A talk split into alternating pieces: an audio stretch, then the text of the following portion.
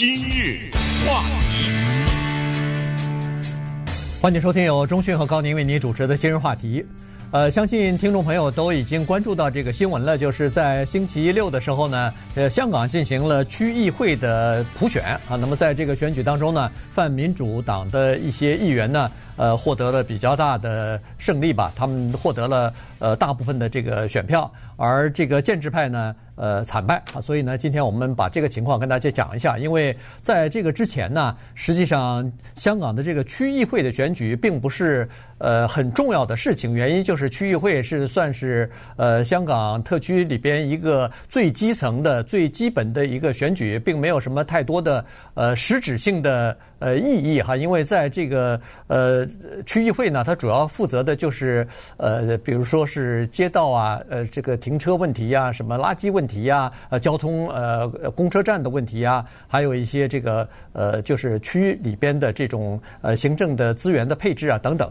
呃，但是呢，现在人们把它作为一个呃这个风向球啊，因为在过去这将近五个月、五六个月的时间里边呢，香港出现了很多的问题。那么现在这次的区议会的选举呢，就等于是来看一看香港民众是怎么看的，对香港的这个政府又是什么个态度。那么从这次的选举当中呢，可以看出一些端倪来。这哪是区议会选举啊，对不对？这是在发送着一个强烈的信息。为什么这么说呢？因为他的这个选举是每四年一次，所以上一次是二零一五年。对。你从二零一五年出来有多少人投票的那个数字和现在一比，那绝对是两回事儿。你从二五年看谁当选谁没当选，又是两回事儿。因为这个区域议会，我不知道是不是大概等于台湾的里长啊？呃，好，有点这种意思，就是它相对来说是一个影响不是那么大、比较小的一个职务。但是有一点要值得注意，他是台湾全部的选举当中最民主的那个。这话怎么说呢？就是他几乎全部的成员都是投票选出来的。香港的议会不是，只有一半以上，就超过一半一点吧，是老百姓投票的。那另一半不是啊。对不对？对，香港的特首不是啊，不是老百姓投票选出来的，哎，所以就这个区议会是老百姓投票选出来，所以这一点呢特别值得关注，就是这一层级的负责人吧，是最民主选举的结果。那么我们也知道，人类进化到今天，说来说去就是那两张纸手里拿的，一张叫钞票，一张叫选票嘛。对不对？啊、呃，不就是这么回事儿吗？嗯，现在呢，在有了钞票以后，人们希望得到的就是另外一个，就是发言权。这个东西，不管你喜欢川普还是不喜欢，到最后他的体制里面就是民意，就这么简单。呃，当然你可以去争吵他的选举人团什么之类的，那是另外一个问题。但是，他最后的告诉你的就是，我给你一个机会，你给我出来讲话。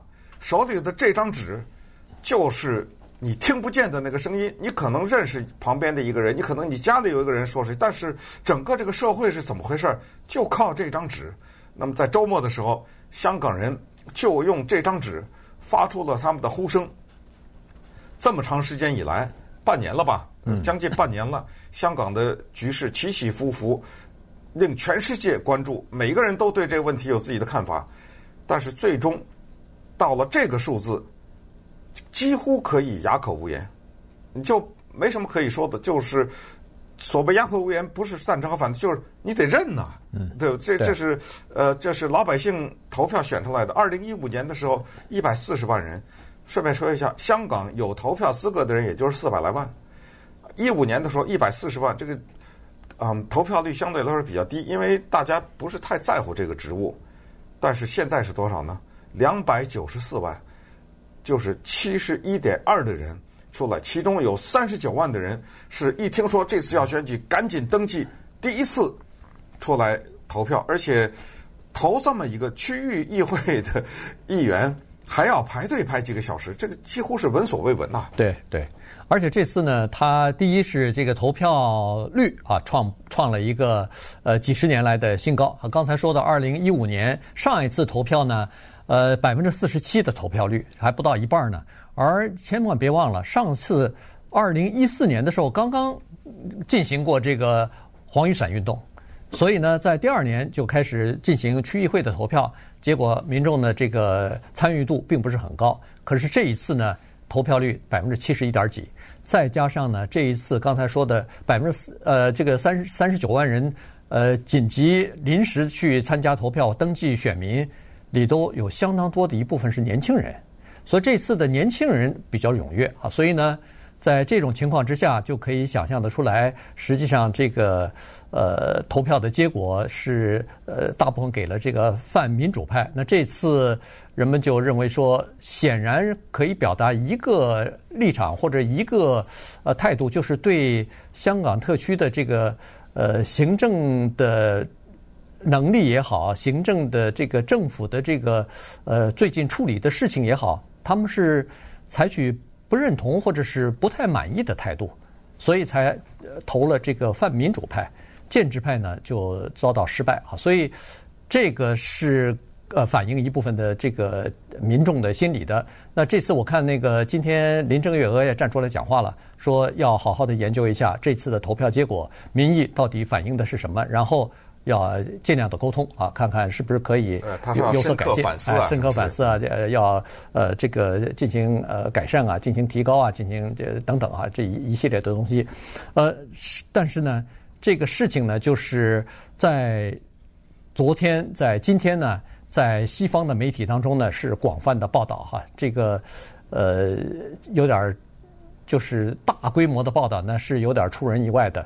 那也就是说，实际上香港的这个事情啊，现在已经变成了，呃，国际 呃关注的一个焦点了。香港的这个到底它后来的发呃这个后来的呃这个呃影响是怎么样？它这个这次的区议会的选举之后，对以后的比如说呃香港立委的选举以及香港行政首长的选举又有哪些呃这个影响，或者又有哪些呃这个？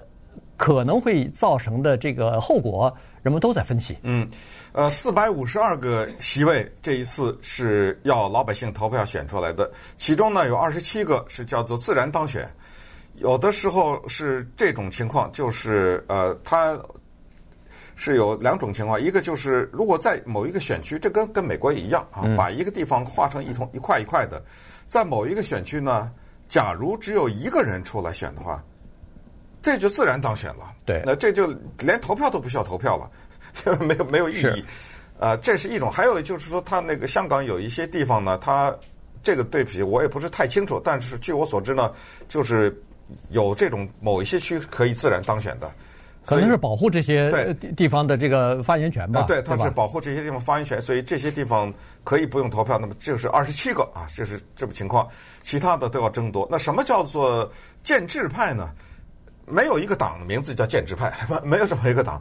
它这个里面就是理念的问题。那最大的那个呢，叫做嗯民建联，呃，是叫民，不是叫民建联，是叫 我我感觉好像叫是叫民建联啊。对，最大的那个党叫民建联，它是 DAB 哈，嗯，对，D 是 Democratic 吧，民建联真的有意思。这两个，一个那个民泛民主派也有个民字儿，民主的民，这个呢民建联也有个民字。他的损失最惨。这个民建联呢，基本上被认为是叫亲中的。他的表现就是在于，当林郑月娥提出要有所谓“送中条例”修改的时候呢，他是坚决的站出来支持的，可以。但是现在他付出代价了。嗯，大概有一百一十八个人参选吧，一百一十八还是一百八十二？一百八十二个人，呃，一百八十一还是一百八十二个人是。民建联的人参选的，这当中他只有二十一个当选了，他保住的位置是五十八席还是五十九席？嗯，他只保住了五十几席，这什么意思？什么叫保住了五十几席？他的意思就那跟二零一五年一对比，你就知道了。二零一五年他拿下了两百九十八席，你想想是不是？是不是这意思？他这一次狂丢了一百多席啊，所以。呃，对他来说是非常的惨重。这个惨重的意味就是，从此以后呢，他失去了在议会当中的多数。我们也知道，在香港选特首的时候，不是个一千两百人的委员会嘛？对。这里面有一七一有一百七十一个席位呢，是刚才说的老百姓投出来的人。现在民建联把这一百七十一席全丢了，全没有了。呃，一呃一百一十七一百一十七席全没了。这个是留给区议员的。对。那么区议员现在可以想象出来，三百五十席左右是这个泛民主派的，所以区。呃，议会里边的那个叫做区议会主席，现在最新的统计是三百八十五席。哦，三百八十五席。对，被泛民主派拿去了。对，泛泛民主派。那好了，那一共是四百七十几席吧？大概四五二。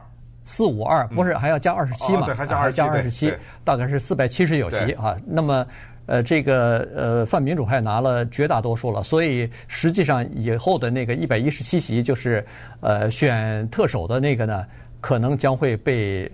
呃，泛民主派所拿走啊，所以这样一来的话，在这个以后的特首的选举当中呢，他们会有呃相当大的发言权了。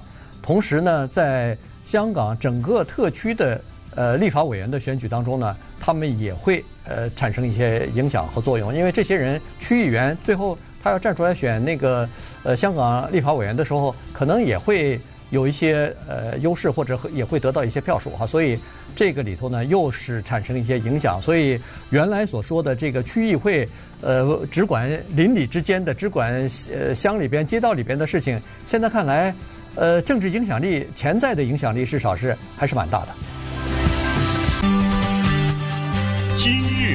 话题，欢迎继续收听由钟迅和高宁为您主持的今日话题。呃，香港的这个区议会的选举呢，已经基本上点票结束了哈，所以呃，这个呃，就是泛民主派呢获得了很大的胜利，那么建制派呢遭到了惨败啊，所以这个情况是这样子。呃，在香港呢，一共有十八个区啊，那么这些区呢，原来啊，呃，有一些区的这个就是区呃立法委员呢，区议员呢。实际上是叫做无差额选举，也就是说只有一个人，所以呢，他就顺理成章的不需要经过选举就可以当选。但是这一次呢，没有这样的情况了，必须都要有至少是两个人以上来争夺一个席位啊，所以呢就没有自动当选这一说了。那么以前有自动当选的，据据说有好几十好几十个席次呢，哈，六七十个席次。呃，那么这些人呢，大部分都是建制派的人，都是也就是说。都是对中国有比较友好态度的这些人当选，可是这次没有，呃，就是这个不需要投票就可以自动当选的这个席次之后呢，那对这个泛民主派来说就有了很大的优势了。再加上这次民众呢，显然是同情或者是支持这个泛民主派的议员的，所以以前在选举当中呢，大部分的选民啊。主要是看这个区议员他过去的表现，就是他比如说提出哪些议案，或者是做了哪些事情对乡里啊、对这个邻里乡亲有好处的。但这次呢改变了，这次呢是叫做立场政治立场呃优先好，所以呢先选到底是呃建制派还是泛民主派，然后再看他们自己的表现。或者说期待他们以后的表现，这个很残酷哈，因为什么呢？因为我们知道香港有个野猪问题，你知道吗？我不知道。啊，对，香港到处都是野猪，包括我哥家家门口就野猪。有野猪啊！哎，所以呢，这个区域的这些议会的议员呢，他们要负责这些问题，野猪什么的。过去，所以老百姓并不是特别积极参与，再加上建制派呢，也就是亲中派呢，他们的。商业关系做得很好，就是就是跟香港一些开发商啊，什么呃一些大的商人，他们关系做得很好，而且呢，他们手里的资金比较雄厚，所以选举的时候，要不就是没有人跟他们对抗，那自然当选；呃，要不就是你对抗呢，也轻而易举的被他能够战胜。这样的结果就怎么样呢？这样的结果就变成变成了，刚才不是说 在香港的特首选举里面有一个特选委，不是有一千两百个人嘛？对，哎呃。那其中的老百姓投票投出来的那一百一十七席呢，再加上他在议会里原来的那些人，那他是绝对的多数，而且一百一十七全都是建制派，全都是亲北京的。那特首必须得亲北京，那不亲北京，那不可以思议的这么一个事情。因为呃，一九九七年收回了嘛，对不对？可是现在的情况是这样的，在这个委员会里面，一千两百个人里面呢，已经现在有个差不多三百二十五席是泛民主的人。再加上这刚刚选出来的一一七，差不多四百四了。嗯，那我们试想一下，四百四这个数字在一千二里面，哇，超过三分之一了。嗯，那么如果下次再选特首的时候，这四百四十人都反对的话，这个挺麻烦的。对不对？所以这个就是超出了野猪问题，在这个老百姓哎，现在投票投的是怎么回事呢？就是投的是这个。那我刚才说残酷是残酷在什么？咱们先别说野猪，老百姓说了，我先问你，这群众的游行，你赞成还是反对？哇，对不对？嗯、你马上得表态这个东西。送中林郑月娥，你支持还是反对？那你作为建制派，你不能反对，因为当时送中的时候，你整个的。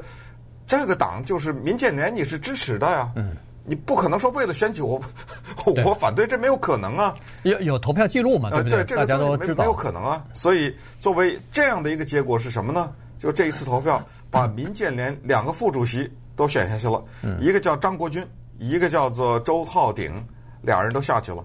而且击败周浩鼎那人才二十来岁，都是都是从来学生啊，人家就问你什么？我支持学生，我支持游行，好，你当选，基本上都是这么个态度。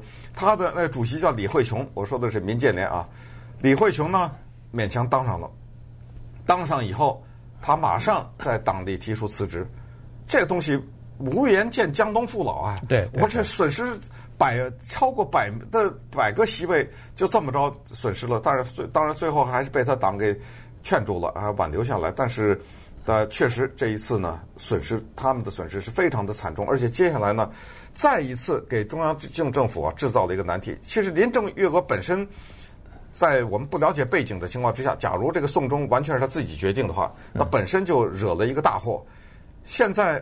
又给中央政府成 出了个难题，因为这是老百姓投票投出来的呀，你怎么办呢？嗯，这个这个等于是民意了，呃，不是说代表民意，它基本上就是民意了，一票一票的选出来的，所以呃，这个事情呢，就是说香港政府肯定要比较认真的对待的，也就是说要选出呃，要提出一些呃措施来啊，要满足或者是至少让呃香港的居民啊呃知道说他们的。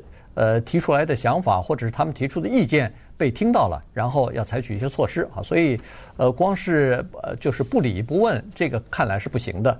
呃，但是具体采取什么样的措施呢？现在还不知道，因为原来是这个林郑月娥一直在说要走出这个特特首的这个办公室，要和呃这个各个区域各个街道呃的人进行沟通啊什么的，要倾听民众的声音。但是倾听完了以后。也没有采取什么让这些香港的居民感到满意的一些措施啊，所以呢，这次的选举呢，区议会的选举呢，等于是反映出来民众对他的不满意了。所以，呃，如果要是下一届二零二二年吧，选特首，呃，我觉得林郑月娥不管怎么样，大概都选不上了。哦，这个我觉得他不辞职就已经呃。